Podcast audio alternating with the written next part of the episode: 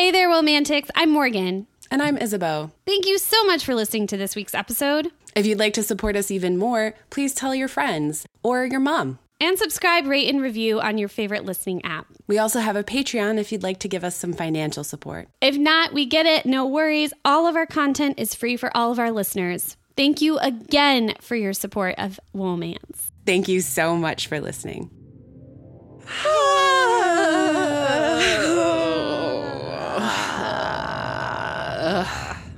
I'm Morgan, I'm Isabeau, and this is Womance. a podcast about my favorite murder fan fiction, About Victorian London, about murder again, about house parties gone wrong, about the Lake District, paging Alan Partridge. right? About falling in love with the wrong person at the wrong time. Never! But the book doesn't know it. About a murder mystery house party. That is surprisingly unfun and unmysterious. I guess it's about class, It's definitely about fucking the police. about dusky attics. Dusky! Did you mean to say dusty? I did, but also dusky because it's like dark whenever they go through this stuff. Racially ambiguous attic. but most of all, it's about that first thing. Romance novels. And ourselves. This week, we are going to discuss The Listicle Darling, A Lady's Guide to Mischief and Mayhem by Amanda Collins. Yeah. I was told by various social media outlets that I follow on Twitter and other places that this was going to be catnip for me. And so I dutifully got it because I love when people say that there's catnip for me, which is how I brought it to your attention. What aspects were going to be catnip for you? What got you excited? The fact that it's a historical, the fact that the main character, our heroine, has a job running a newspaper, and that it was a historical taking place in Victorian times rather than the Regency. I'm kind of tired of the Regency at the moment. A little little regency out, huh? I am. Let's lower the stays to cover our tummies. I actually ended up Googling the history of the term Merry Widow. Ah, And would you believe it? Shakespeare? The corset type was named after the opera. Oh, that makes sense to me. Yeah. And actually, in one of the film productions of the opera adaptations, one of the lines was A man had to invent the Merry Widow. No woman would ever do that to another woman. Hmm. Which I think is interesting as we head into this discussion. I think so too. That's a good place to sort of contextualize our conversation. So I'm going to read the back of the book, but I actually want to start with the blurb on the cover because talk about catnip. Of all the crime scenes in the world, she walks into his twice. So good. So good. That is such a good blurb. Holy smokes. I know. All right, back of the book.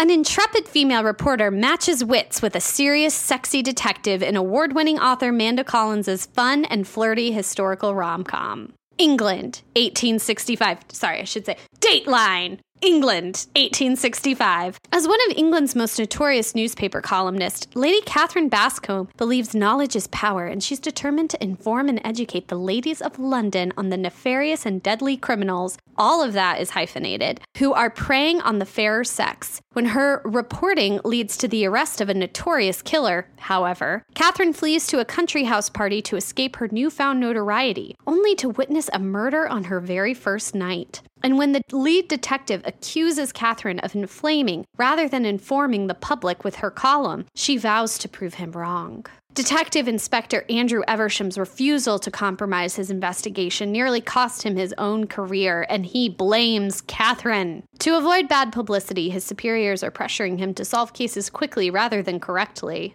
Yep. Knowing glance to Isabeau. Not that Isabeau has done that.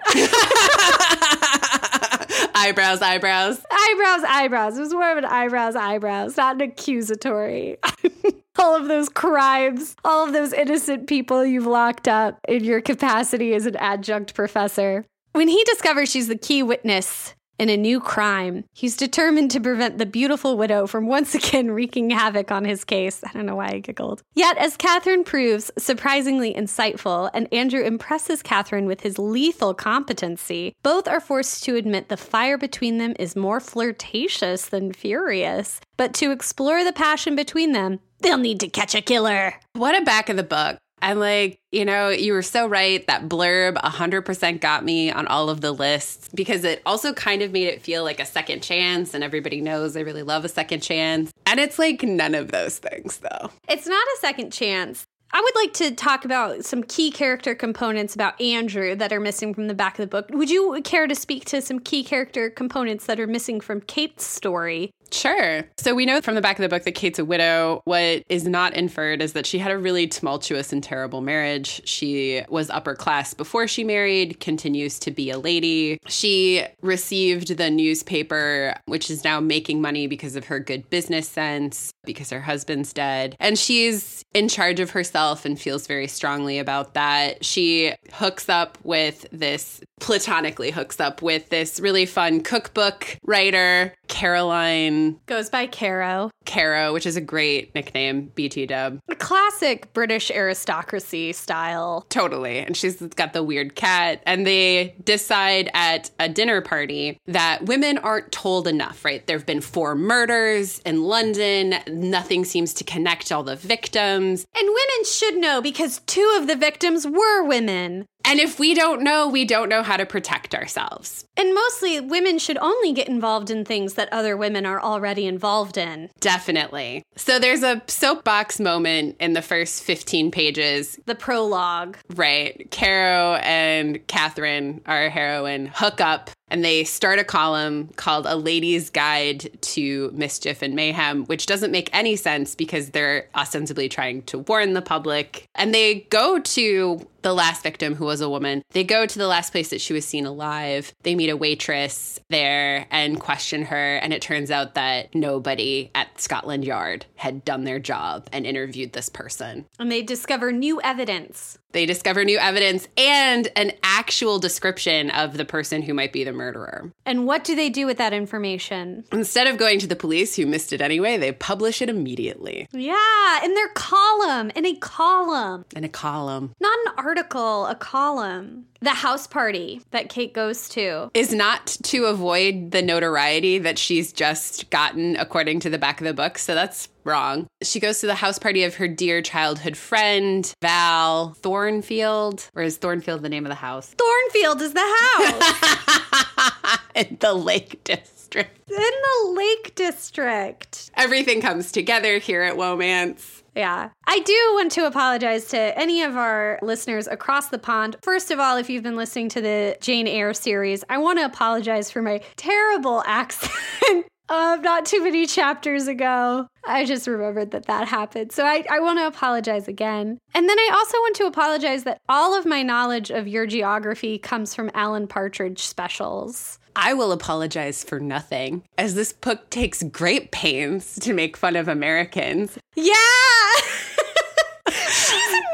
She also lives in like Florida. Yeah, she lives on the Gulf Coast. So the depiction of the Americans in this story was like pretty negative, which I thought was both like funny, but every time it happened, it was like petting a cat the wrong way. oh my God, that is exactly the sensation. It absolutely was petting a cat the wrong way. What I find fascinating is that so there's this American father and his daughter, and he's a merchant, uh, I think mining, which is like the worst. If you can imagine, people who made money in mining were not cool people, and we're still suffering in this country today because of the exploitative practices that they began in the Victorian era. But, anyways, so he has his daughter in England because he's trying to marry her off to get her a title. He's trying to bargain wealth for a title, right? Mm-hmm. And the book constantly likes to point out his hypocrisy and also like his lack of manners. He's far too in your face, he's far too direct. Meanwhile, this book is doing this most ham fisted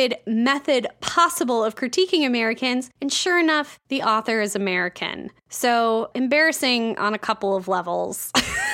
It was like such a choice. There were moments where the house party where we meet the Americans felt extremely cinematic. Like there were moments where I felt like I was watching a dinner at Downton Abbey or Gosford Park to be really kind. but there are so many films, at least, that take place like murder happening at a house party. Right. Like the first episode of Downton, the Turkish prince dies. Gosford Park centers on a murder. This is at least the third or fourth romance novel I've read where a murder takes place at a house party because, like, there are all those dark corners and people are wandering off and you are shoved together with people who are uncouth and trying to marry their daughters into a penniless earldom. So that happened. здесь. What else can I say about Catherine that the back of the book doesn't really elucidate? There's a murder at a house party movie that I think would change a lot of people's lives that I want to look up to recommend. Mm-hmm. It's French. Mm, they take dinner very seriously over there. While you're doing that, the other thing that you need to know about Catherine that this house party sort of illuminates is that she takes umbrage when people try to give her direct orders. And she can be kind of petulant about that. And the whole reason why she is like that is because her parents kept her under lock and key and then basically sold her into marriage to a much older man who was cruel to her. So all of her personality is based on that trauma. Yeah, exactly. The movie is called The Rules of the Game. Mm. Uh, directed by Renoir. That Renoir's son became a filmmaker. Oh, wow. And he's so handsome. If you like big, beefy, redheaded people, you'll be very. Mm. he appeared in a few of his dad's paintings as a small, beefy, redheaded boy. Amazing. The rules of the game, it's just fabulous the rules of the game. Yeah, so like there's a lot in the ingredients of this text that when I first read about it and I think it was EW or one of the listicles that was like you're going to love this. God, Entertainment Weekly. A lot of people were posting about this book. And I was like, "Oh man, it's a historical, it's a house party. It could be second chance based on that blurb and it has murder. It's got Isabeau and Morgan all over it." Let's talk about the murder. Let's talk about the murder. Because what brings our hero to this house party. So he's taken off the case because he missed, he didn't actually miss this key piece of evidence. He just put his trust in the wrong detective to do the research for him. And uh, that detective ends up getting put in charge of the case, immediately makes an arrest based solely on the physical description of the murderer provided by the barmaid, which, yes, can happen. But also, like, sandy haired, tall, variously handsome, under the age of 40, and a well dressed knobbed seems to describe quite quite a few men at the time. Yeah, and like fair enough, like it's not like the book is like they made a good choice in arresting this guy based solely on his description, but it's never critical of the fact that the two women published this evidence in a newspaper without going to the police,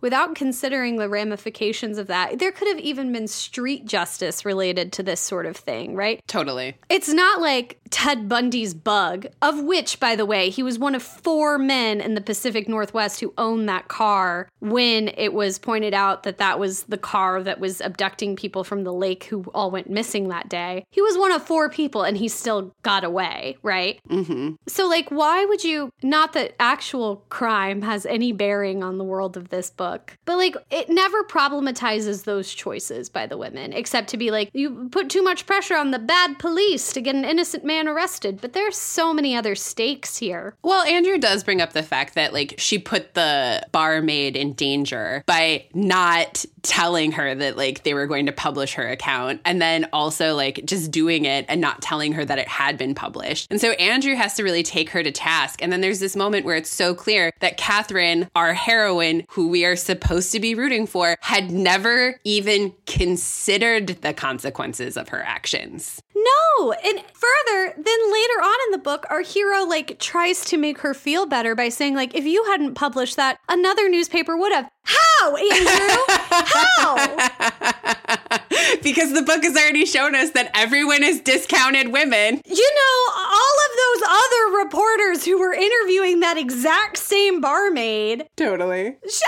How? Anyways, so Andrew, so he ends up at the house party because lo and behold, our heroine Kate discovers an actual dead body. The steward of her good friend Val. And the steward of the house of her good friend Val. So Andrew is the son of a vicar, chaplain, He's the son of a county vicar, but that county vicar, county vicar, who used to be nobility but married below his station. Mm-hmm. So he's been cast into this role as the middle class person and decided to become a detective. And now he doesn't fit in with the other detectives who call him and he doesn't fit in with the aristocracy who call him a cop. So obviously he's dealing with a lot of shit, but he is very honest. He's a very honest, he's a good cop, whatever that means. A good detective. Okay. So I just want to know what do you think is a good cop? That's such a great question, Morgan. Such a good question. So, like, I actually, I've been thinking about this a lot because I think that I was a victim of what I would call good cop propaganda, especially of the mid to late 90s, right? So, we've got like Commissioner Gordon of Batman, Right, right. who's like a well intentioned, he's always being put down by politicians. He doesn't have enough money for his detectives, but they're also bad cops in Batman, right? Lots of them. hmm Yeah. Including Commissioner Gordon, who is bringing on a vigilante.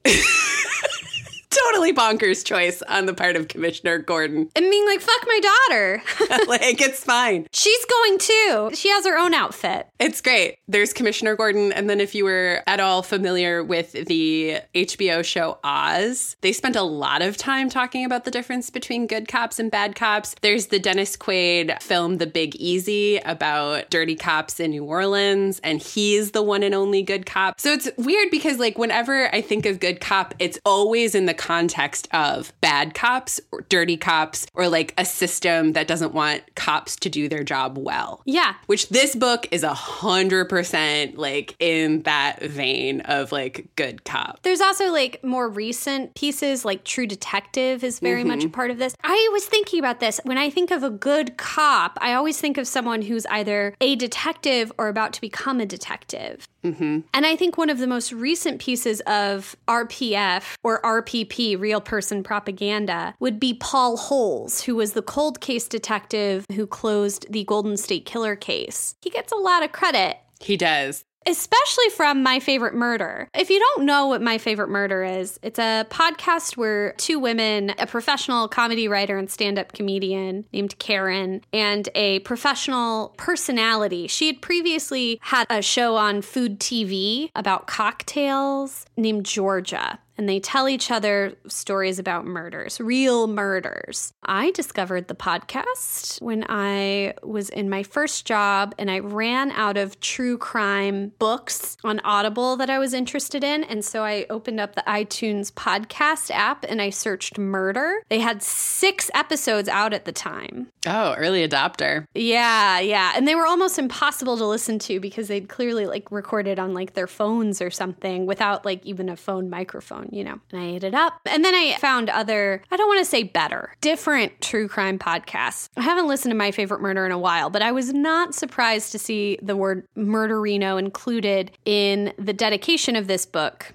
because this is basically my favorite murder fanfic. Caro is clearly Georgia, and our heroine, Kate, is clearly Karen from that show. So, true crime is a phenomenon. It is deeply. Karen and Georgia make a lot of money. To me, it feels inextricable from this idea of a good cop. Mm, that's a really good point. I also think it's inextricable from its female audience because one of the things that people love to talk about is like, did you know that women are interested in murder?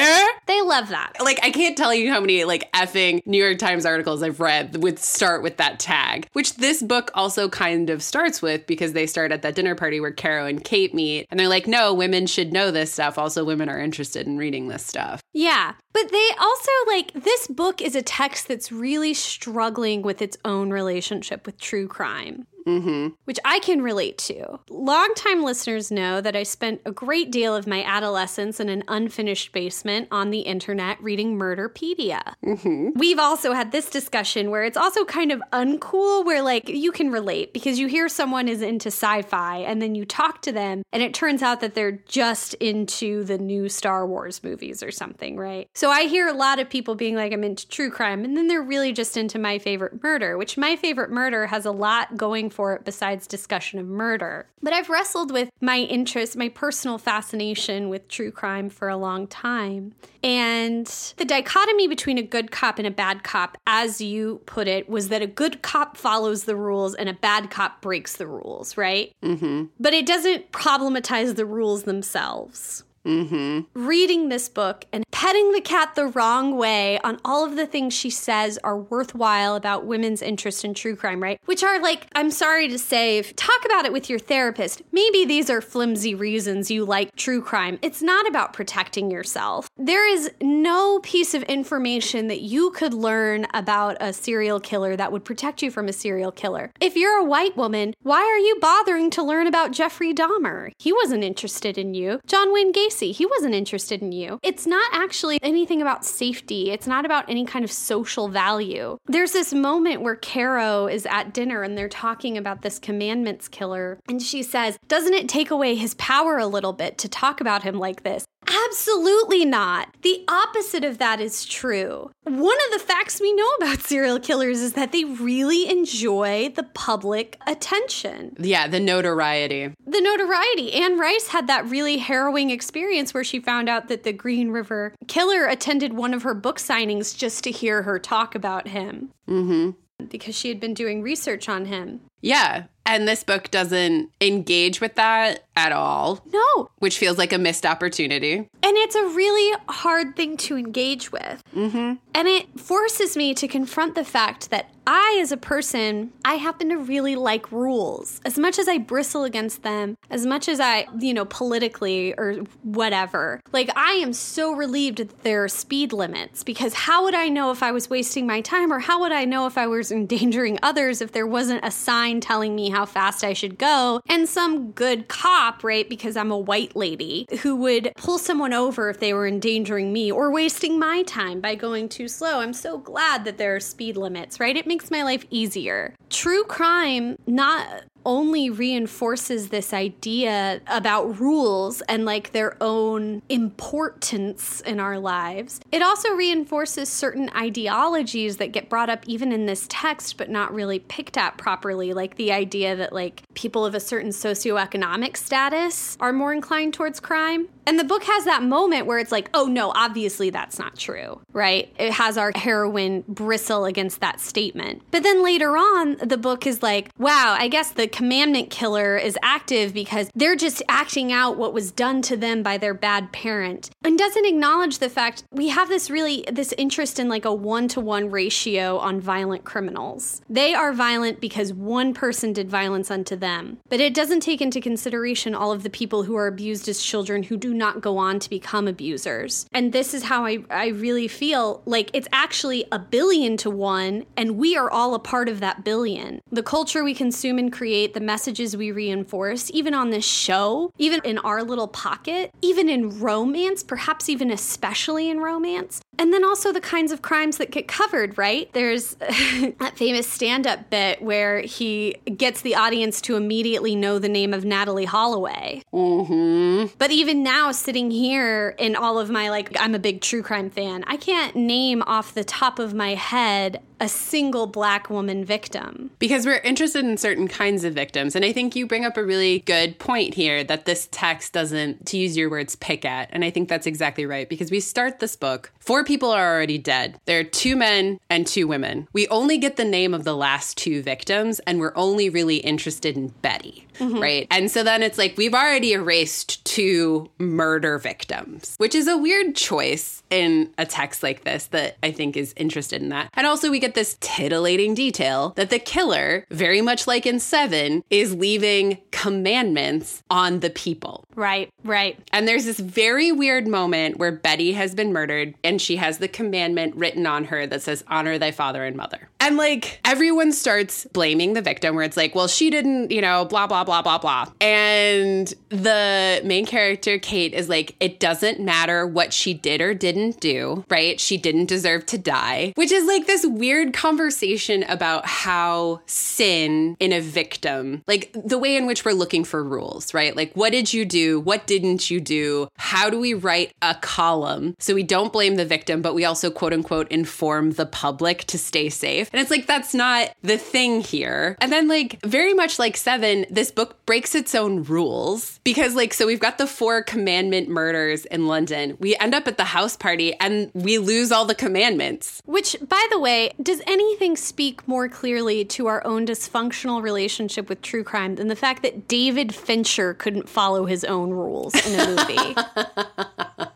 like one of the most meticulous filmmakers. But like God, 7 is so sexy. Like as a film, like I was thinking so much about that movie while I was reading this book. Of course. And I was thinking about like, you know, like 7 did a better job at this point. And like to even think about that is such a weird thing to have a book do where it's like it's, it's so much calling up the body of work. It's so subconsciously referential or even consciously referential. It's not consciously calling forth actual crime crimes, it's calling forth crimes from popular culture. There isn't a well known killer who followed the Ten Commandments. There are well known killers who were considered missionary killers, but their mission was mostly in their own head that God was speaking directly to them, and also probably mostly bullshit, looking right at you, son of Sam. I do not think that you actually thought your neighbor's dog was a demon telling you to kill people. But I think in Ryan Murphy's American Horror Story, there's a commandments killer. Mm-hmm in David Fincher's Seven. It's a seven deadly sins based killer. We have this idea of like religious murder mm-hmm.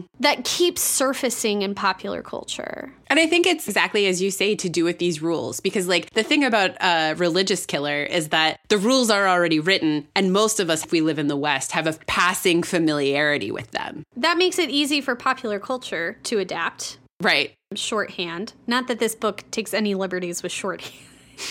stuff for making assumptions. But I think the other aspect of it is you made this point earlier. Like I pointed out, this kind of killer, this sort of Christian commandments, sin based killer really only explicitly exists in fiction that's mostly consumed by women. And you made the really elegant point of women suffer as much at the hand of religion as they do at the hand of, of violent criminals. Women are uniquely harmed in both instances. But I think that thing you said about it just being rules reinforcing rules. So I think that's perfect as well.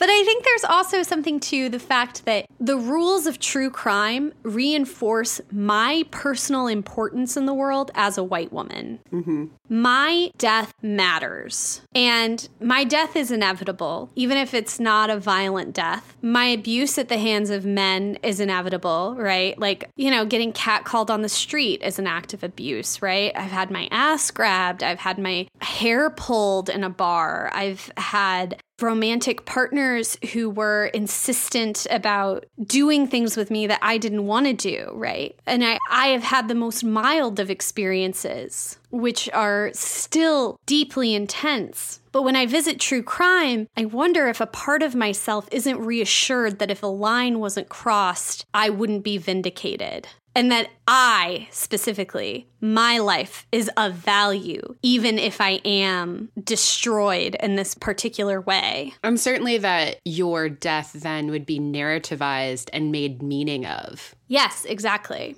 Do you know what's so sick? That's a privilege. That's a privilege.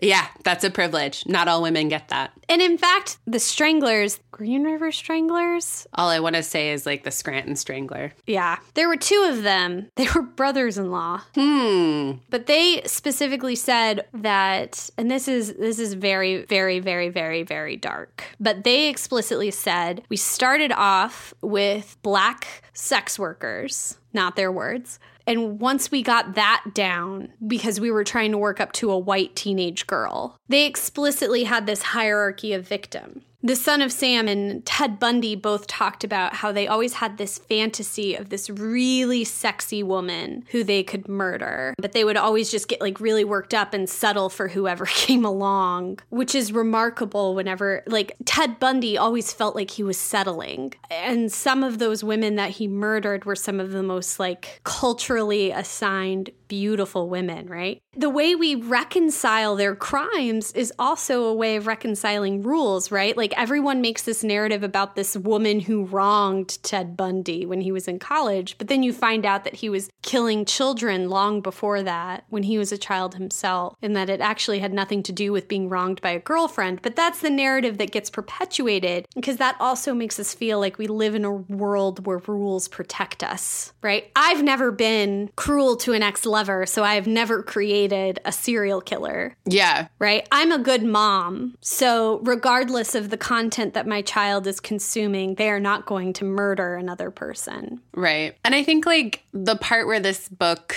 was, I think, scary and titillating in that way was like thinking about the commandments killer in London. But as soon as we end up at the house party and the idea that the killer has either followed Kate or is part of a known aristocracy inside of like 10 people that we have all met at dinner. Yeah. It became immediately less scary and i had to like think a lot about why like a faceless like ripper type character is scarier but also more fascinating and i think it's this idea where it's like if you can puzzle it out you get to live right or if you can puzzle it out you win the thing and you're smart and safe right Yeah. And your way of puzzling it out, especially in a text, is like you've read Agatha Christie. Right. I knew immediately once the house party had happened, I was like, these are the ones I'm going to eliminate, right? It immediately became a game of clue, which is less fun when you don't have Tim Curry in it. But does this book realize that it doesn't have Tim Curry in it? This book has this like really violent scenes of death. It talks about being able to smell the blood of a murder scene before entering the murder scene. And then it has this like whimsical, it's wildly uneven.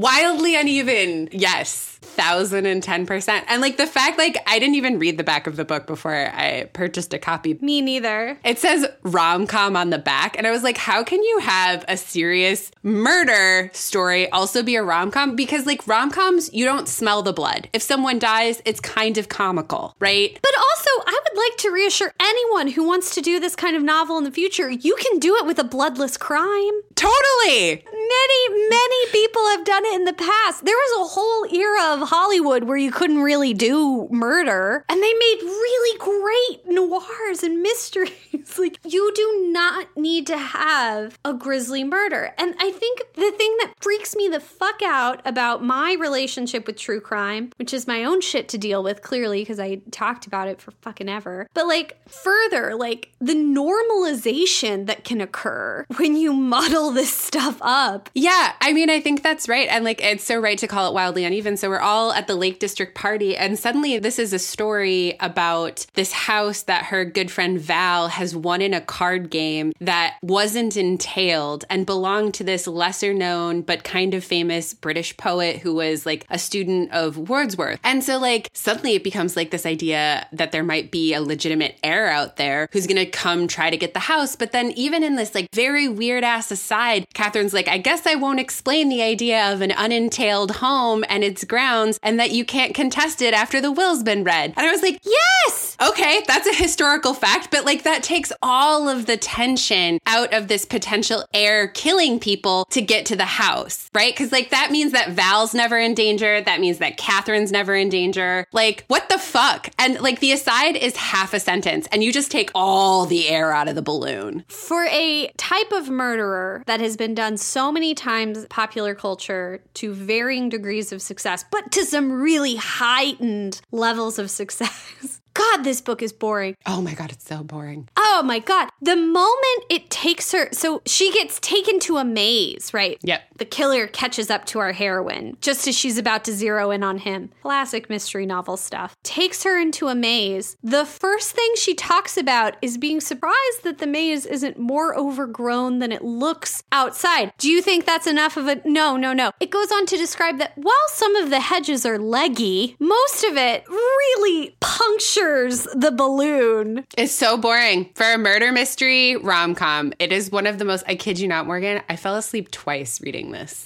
and it was like in the middle of the day. Cause like I fell asleep reading it one night and I was like, okay, I guess I shouldn't like try to be reading this at 1030. And then I fucking fell asleep in the middle of the day. It was like noon and I took an hour long nap. And I'm like, if I am this fucking bored, we have so many problems. So this brings us to like one of my issues with this text where it's like, you've got murder and you've got a romance. These are things that lots of people like. Put them together, we've got like an explosive combo potentially. Nora Roberts, we haven't even talked about it. Right. We had a lot of difficulty, the two of us. Mm-hmm. When we read that book, our problems with the murder were very much the two of us. Yes. But the stakes, I did not appreciate it at the time, but the stakes were appropriate to the text and what happens in the text. And like it was scary enough to add a sharp edge to the titillation to the sex scene, where it's like, this isn't scary enough. The whiff of death, the whiff of death. Right. The whiff of death. Like the idea that you have a strong protector, your good cop who's going to figure this out before like the murderer can get to you. And like none of that happens. They even have this fight where she like goes to interview another victim's family and he catches her there and is like really upset. And then they go home and they're like yelling about it, but they like are yelling all of their emotions like immediately.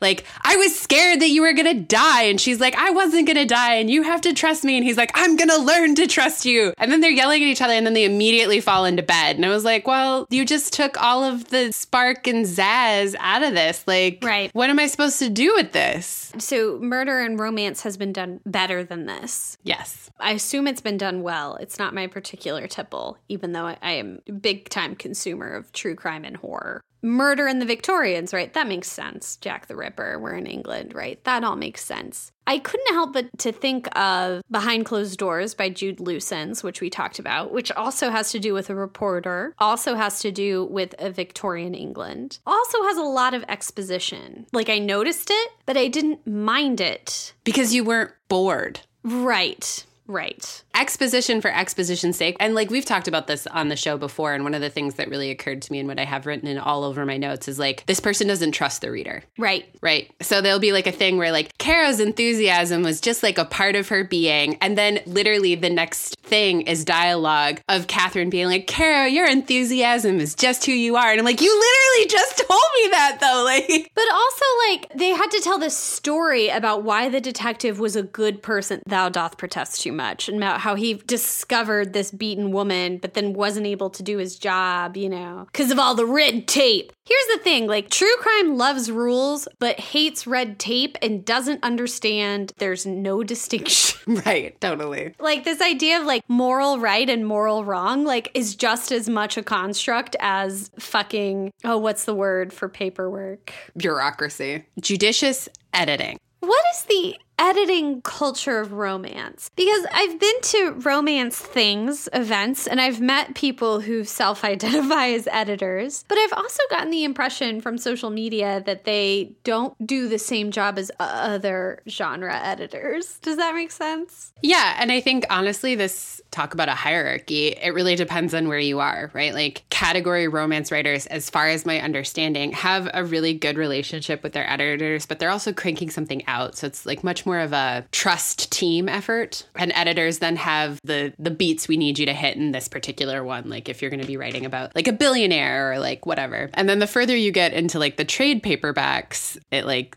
really depends. Full disclosure, my sister-in-law is a romance editor at Amazon and I know that like she has relationships with her authors where she has a much lighter touch than in other cases. I mean, we have an editor, right? We do. We put a lot of trust in that. His name is Nick. If you're just joining us for the first time, Nick's great. I remember when we first started the show and Adam said, Adam is my brother. My brother is also does creative. And I said, well, he like cuts our conversations and like shapes the episode. He was like, whoa, that's a lot of trust to bring in a third party to like say, you know, what is the best part of, of this conversation and what's the shape of this episode, right? And it is like, I understand why people are freaked out objectively by editing, but I never understood it as optional.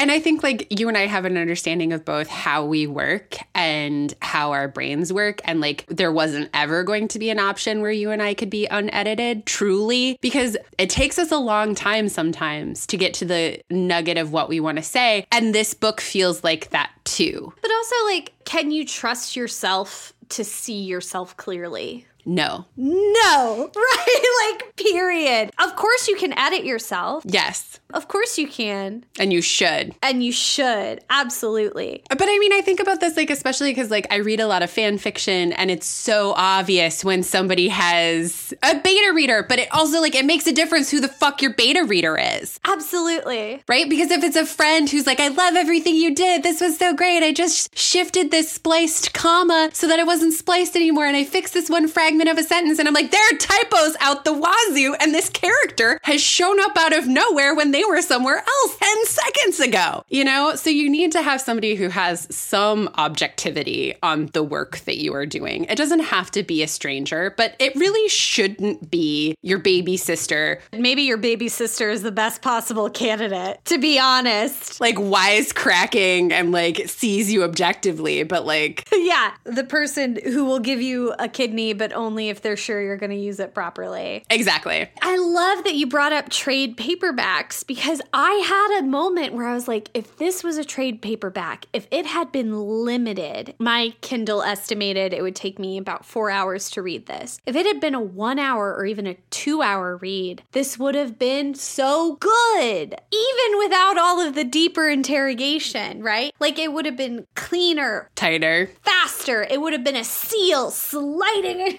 the Arctic Ocean. Yeah. This would have been a much better story. I think mysteries, any kind of mystery, is going to suffer for extraneous detail. Yes. I think that's super true. And like where two genres meet at the headwaters, like this being like mystery and romance meeting, because both of them really deal exquisitely in anticipation. They're similar kinds of anticipation, but they're also really different. And so it's like I need to anticipate where the beats of my murders are going to show up, and I need to anticipate when and where I'm going to get details about the murderer. And I also now need to be playing ball with the anticipation of my couple here. And like the beats were all over the place. All over. There's this real preciousness about the text in romance that I don't think really is respected in other genres. Jonathan Safran Foer, like his first draft is always a mess, and that his editor needs more credit. You know, I have a background in film, and Coen Brothers movies do not exist without their editor. And you just think about the idea of like sitting in a room with someone and meticulously going through hours and hours and hours of footage. Like, of course, it matters who you can even stand to be in that situation with. Editing is such a important relationship in any kind of creative project. To me, that's what I've always understood. But in romance, so much of the expectation is that the author will do their own editing. I mean, I have this bookmark we got at RWA that has editing tips, but it's all targeted towards the writer of the book. The other thing about editing romance, that's job creation, y'all. You should be paying someone, and maybe that's where the trust comes from. I am paying you to perform a service. Sure, but I think you're actually pinging on a much broader surface now where it's like indie publishing, self publishing came for romance much harder and much faster than it did for the other genres. Like indie publishing certainly exists in sci fi and it certainly exists in mystery, but it does not exist as the behemoth that it does in romance. And like, here's the other part of that where it's like that has caveats, that has real drawbacks, that has real consequences. But part of it also was that like romance was a really insular stronghold that was not interested in helping other voices attain contracts that would have come with good editors right? It was really hard to break in. And so, like, self publishing had to jump onto the scene in a particular way. And that had other, like, good consequences, right? Like, we wouldn't have had necessarily some of the authors that we have now without self publishing, including Jude Lucens. Well, but even before that, Kathleen Woodiwiss refusing to have her text pared down, right? Right. I mean, I don't think The Flame and the Flower, maybe we deserved a better revolutionary text, right? Sure. I think that's an excellent point. But if she had let someone edit, who knows what important parts, meaning the premarital sex, air quotes, would have been edited out. Hummingbird. Ugh. But hummingbird is perfect. Hummingbird is perfect. There isn't an extraneous word in that text. What are you talking about? You brought up fan fiction. The great fanfics have a lot of beta readers. Yes. And a beta reader is an editor. Yes. And I know people, like, if I wanted to write a book, I know of people who I think of as great writers. The person who does the artwork for the show, as great as her artwork is, she's one of the best writers I've ever read. Not that I've known, but that I've ever read. The person who writes our episode descriptions and edits our episodes, you know, I just implicitly trust him because I think he's a great writer. He understands how stuff works. He is a good writer. You, you are more than a great writer. You are specifically a great editor editor.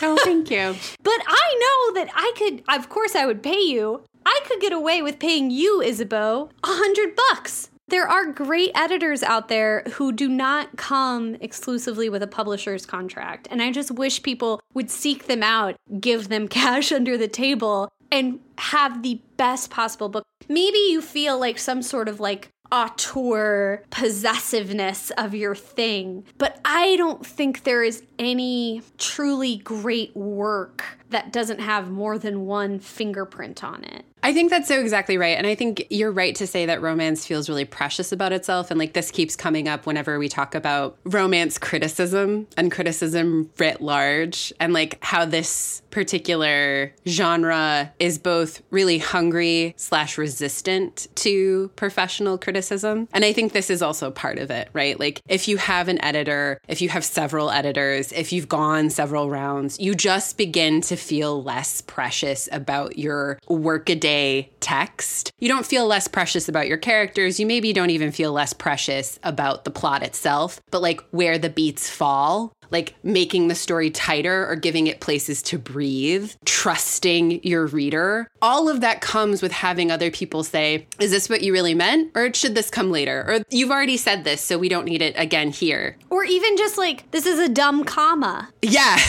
Isabeau, if I didn't have you read my shit, people should see the amount of dashes. You do love dashes. I love em dashes too. I also don't understand like the confidence it takes to put out a story without having someone you know will be honest with you read it. I mean, I think that's the double consequence of like fear. And also, like in this particular author's work, I don't know what to do with this because after reading this, I was like, okay, this person has not written very many books. And I go back through this person's catalog and it is like half a decade deep. You haven't read any of their other books. No, I hadn't heard of this author until I got this one. But they have they have a deep catalog and I'm curious about what those other books look like that are more traditional romances rather than this one that didn't get as much play in the media. And I also wonder about like that, like that this appeared on like BuzzFeed and Booklist and Well, you know, people always fret. People always fret about their sophomore album, right? When they've had a really successful debut. This is for this author the first book after their first big book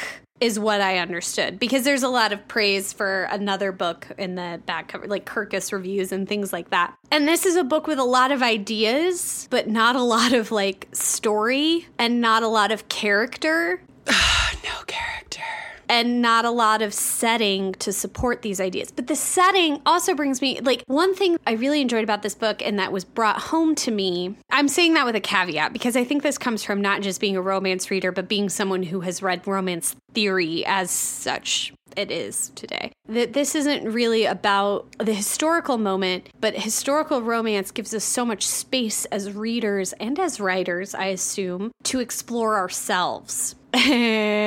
And this is somebody who really wanted to like live in a historical moment. The anachronisms abound. Right. The anachronisms abound in this text, and they tell us so much. Yeah, I think you're right to say that like the two characters of my favorite murder show up. And I think it's right to say that like a very good cop version of like Dennis Quaid or Commissioner Gordon or like, you know, name a good cop here is also very much in this text. Or the idea that, like, here's an anachronism the idea that someone would be socially shunned at this particular point in history for marrying their brother in law after their husband died. Yeah. Not just common practice, expected practice in certain. Yeah, because, like, what else is she going to do, you know? Right. One of the things I learned that's really interesting brewers, it was expected that the wife, if her husband died, she would marry the brewmeister, which was often the brother in law, because she would inherit the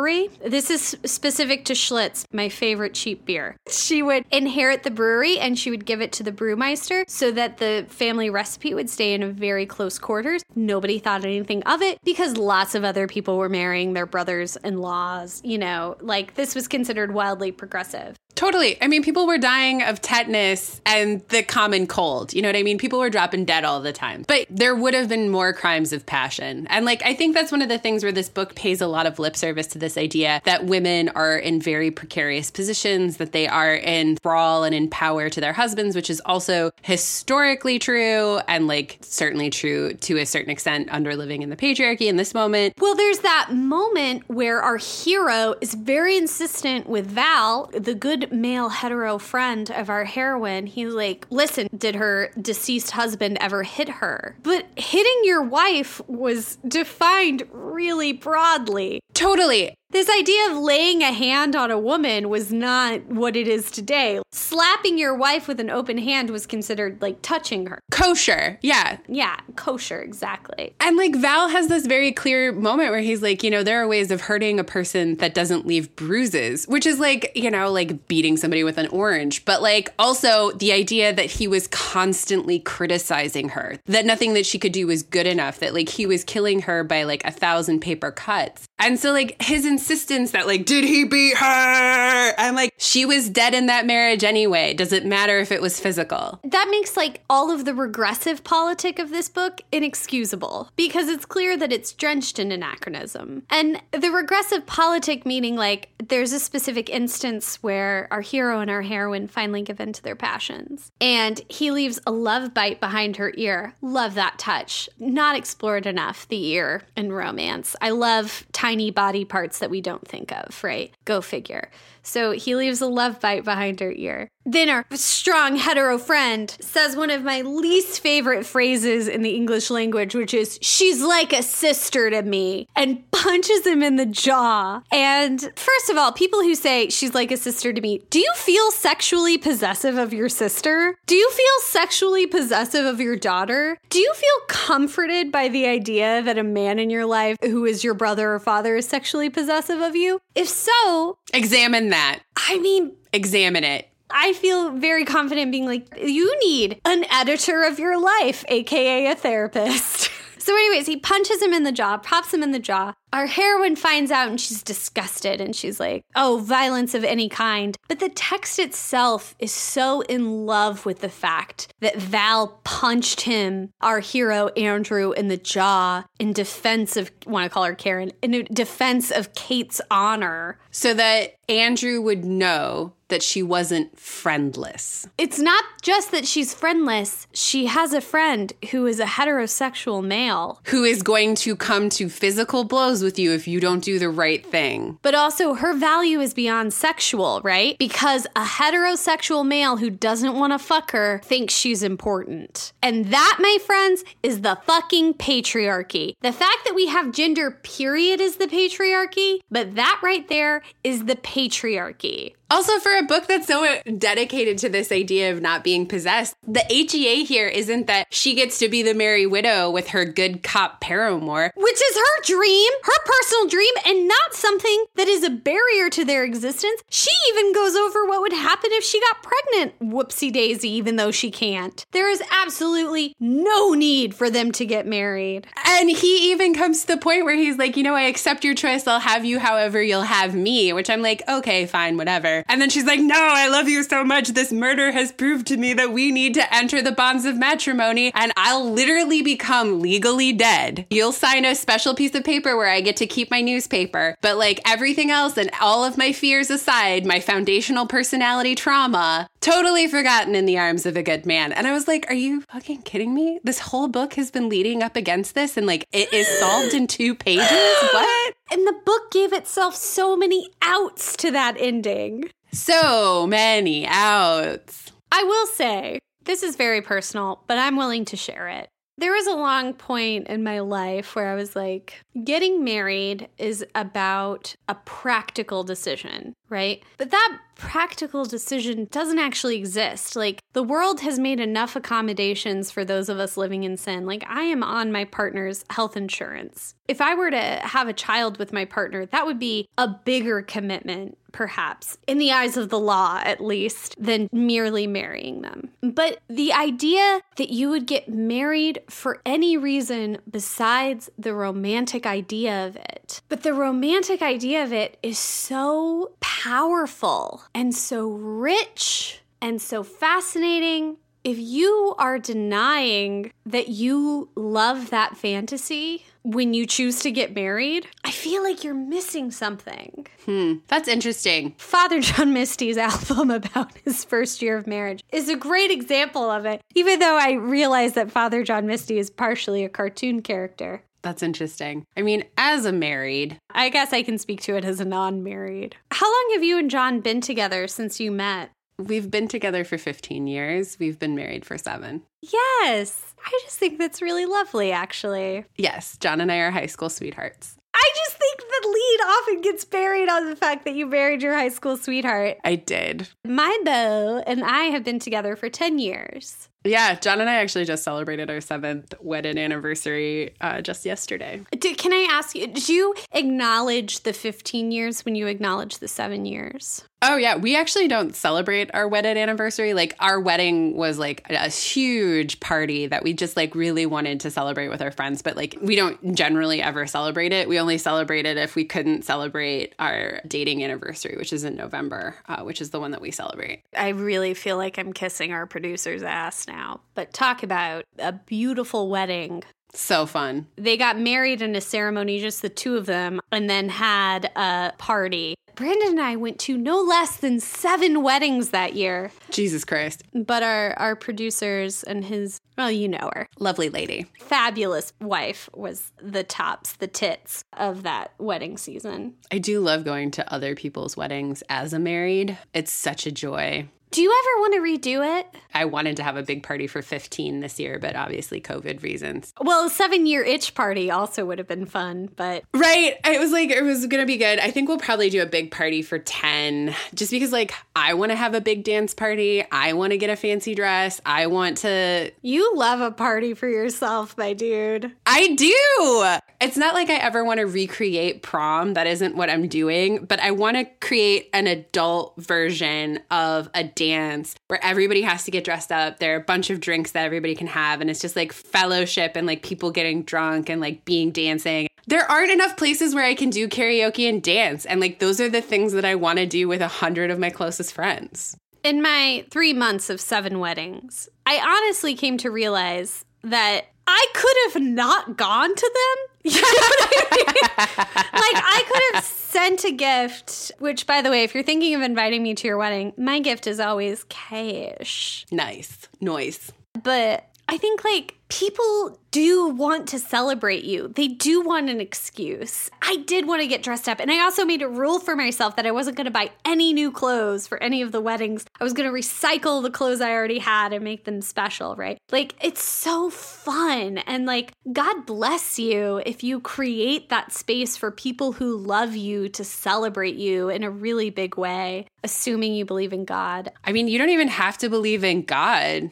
I believe in the God as described in Mermaid's Kiss exclusively. I mean, yeah, that is the God that I will accept. But like, I went to this amazing wedding. What's the neighborhood just off of West Loop? It's like a bunch of warehouses that have been converted into like weird art spaces and like gardens. Oh, they created a new name for it. It was amazing. And like there were all these like crazy art installations and like carousel horses. And like the food was all like funny and like weird. And like everybody was having so much fun. And one of the gifts that this couple did is they had a live band, which was super fun. But they like made the live band do covers of very specific songs for very specific people in the audience. And when like your song came up, you like got everybody onto the dance floor and like fucking jammed out. It was like genius. Oh my God. What a beautiful gift to give your celebrants. Right. It's a cliche, but a wedding is mostly for the other people, right?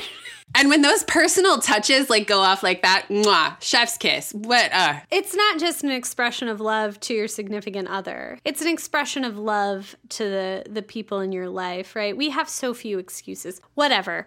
The community. God damn it. I'm so sorry about the diatribe. Sexiest part. Sexiest part. You go first, Isabeau. Okay, my sexiest part, I'm afraid that I might take yours, so prepare thyself. Oh, shit. So they're going through the stuff in the folly because they're trying to figure out this connection to the potential heir and why the murderer would potentially be the heir of this estate. And our heroine, Catherine, pinches her finger in the hinge of a crate. And she does this thing where she's like, ow, ow, ow. And there's this, like, actually very beautiful discussion of, like, why you shake your hand when you hurt or, like, why you hold your toe when you step it. And he, like, takes her glove off very slowly and in sepia tone and like kisses the pad of her finger and it's the first time that they're like crossed that physical barrier. And he just like sucks the pad of her finger into his mouth to kiss it away and she just says thank you. And he's like anytime. And i'm like I actually had a note on that exact scene that makes it not my sexiest part where I wrote the book uses the phrase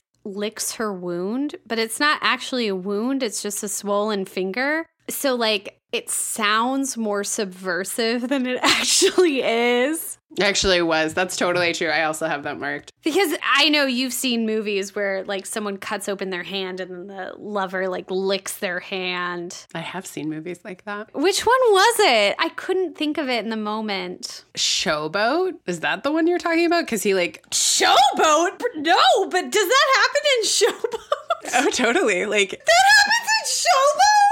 She cuts her hand and he, like, licks it. New merch, new merch. But like that's super intense because she's actually a black woman passing as white and like the cops are coming and so he licks her wound and he goes if they're going to take you away now they have to take me away because it's the one drop rule, which is fucked. Holy shit. Yeah. I did not realize how subversive Showboat was. Oh, yeah. Yeah, loving that man of mine. Oh my God. We are going to add Showboat to our DVD collection, which currently includes Crash and The Night Porter, which you can watch on HBO now. Hmm. I saw this great Criterion closet with the lead actress who was in Night Porter and a director who directed her in her most recent film. Very good movie, but sufficiently vague so I don't have to remember any titles or names. And they were in the Criterion closet and he just like plopped out the Night Porter. Which, by the way, this actress, she's now in her 70s, but in The Night Porter, she is a concentration camp inmate. She has her hair cropped, but she has this sexual affair with a Nazi officer. And in this very famous scene, she's wearing pants and suspenders with no shirt, and the suspenders go over her nipples, and she has opera length black leather gloves and a Nazi cap, and she lip syncs this song on the gramophone. It's a very sexual film. And what I loved was he's in the closet with, you know, this actress and he just plops down the night porter and he's like, When was the last time you watched this? And she's like, since it fucking came out? Yeah, she was like, never. She was like, it's a very good film. I've never seen it. Amazing. and I was like, that's real. Okay, my sexiest part. May I read it to you? Please. Here we are. Why am I almost naked, but you haven't removed so much as your neckcloth? she asked with a raised brow. Perhaps as incentive, she lifted her hands to her breasts but that only made him want to cover her body with his body more. Still, he knew he'd been given an order. In far less time than he'd spent removing her garments, he untied, unbuttoned, unlaced, and undid his own clothes until he was standing naked before her. Her eyes gleamed in appreciation as he crawled over to her and untied her drawers and pulled them off in one fluid motion. When she moved to unfasten her garters, he said roughly, Keep the stockings on. Nice, nice. I want to point out that in the Victorian period, stockings were socks, and keeping the socks on during lovemaking is the best way to do it. Disagree. Socks on. Maybe in winter and you don't have flannel sheets? Yes, I do. I have had flannel sheets. Keep the socks on. Here is my argument. Okay. Nudity is not titillating when it is as Adam and Eve were in the Garden of Evil. Eden? Sure, whatever your progressive hippie bullshit wants to call it. That is not sexy. It was not sexy until they became ashamed and slightly covered it. Fishnets, etc. If you keep on the socks, you get all of the skin to skin contact that you crave and all of the weird titillation of leaving your socks on. I have said this before. I still stand by it. I don't think the listeners know there are some things in this show that I have come to regret saying. Leave the socks on. I stand by it. What's your weirdest part, Morgan? Well, we talked about a lot of my weirdest parts. Weirdest part cartoon cover. It's sexually explicit. It's not like crazy steamy, right? It's not priest. It's not even what was that book we read that everybody liked? Get a life. Oh, get a life, Chloe Brown. Get a life, Chloe Brown. It's not even that explicit. I mean, the sex scenes are, you know, titillating and steamy, you know, but it's not wild sex. But the scenes of murder with a cartoon cover I had no idea that it was going to be as bloody as it was. And I know that I have said things about cartoon covers in the past. This is an example of when a marketing tool disrupts the expectation. Like maybe this book would have been different for me if I had expected a Nora Roberts style story or been prepared for it by the cover. But the cover is lavender. It features a cartoon Victorian woman holding a parasol, and I think she has red hair, which in the book she has dark hair. She is also like a pastel color. Yes. Like her skin is a pastel color. She doesn't have eyes. She has white. It's actually just white. She doesn't have eyes. She has red hair, which her character doesn't have. She's meeting this gentleman in a top hat and a cane. Neither of them have actual facial features beyond a nose because they're presented in silhouette. Also, he wasn't wearing a top hat and cane like class has made a huge deal of. Yes. It's teal and pink, which might be one of the most twee color combinations the only thing that would make it more twee is if it was Kelly green and pink. And if there were like a French bulldog or a pug. I don't know if it's my weirdest part because I've talked so much about my weird parts, but it is an additionally weird part. What's your weirdest part, Isabel?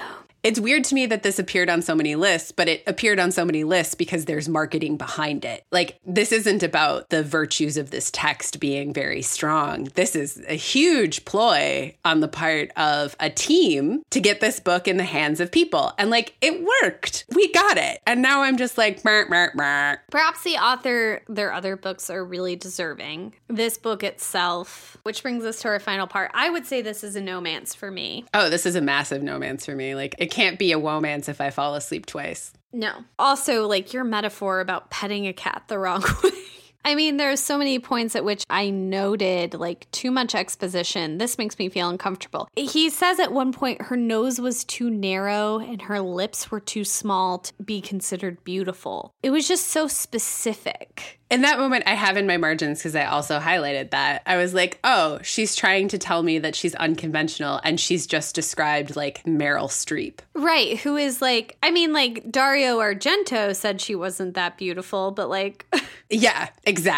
Compared to whom? right. And like you can say that someone is unconventionally beautiful and still like arresting. Well, it's also like this book has so many claims to progressive politics, but they can't even accept that like beauty is a construct, which is like one of the most easy things to accept because we celebrate so many unconventionally beautiful people. You personally have probably felt titillated by an unconventionally beautiful person.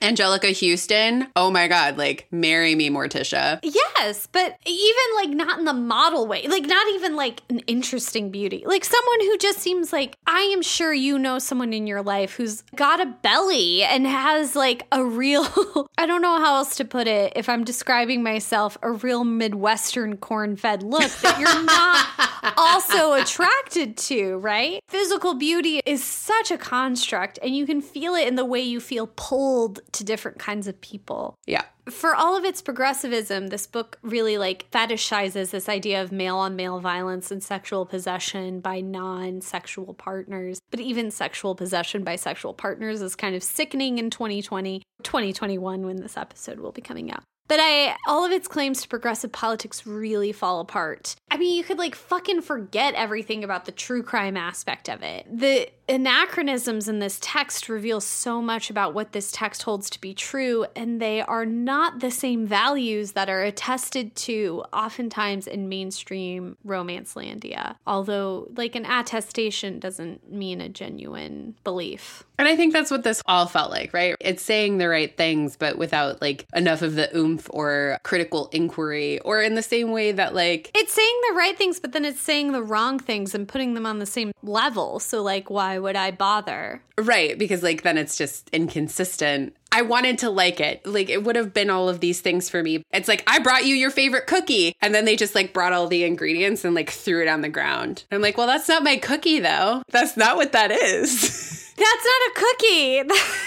I feel like some like amount of rest and nuance and mixing and layering. You know, I made a list of things I liked about this book because I find in my personal life that negative reviews are as helpful to me finding things that I like as positive reviews. So I was like, well, what are some positives? I like that the detective in this novel, Andrew, does not make assumptions and actually holds the heroine back when she makes assumptions, right? I'm immediately going to shit on it. But then the text itself is like, no, that assumption was correct the twins are both in on it. You know what I mean? Yeah. It's just deeply disappointing.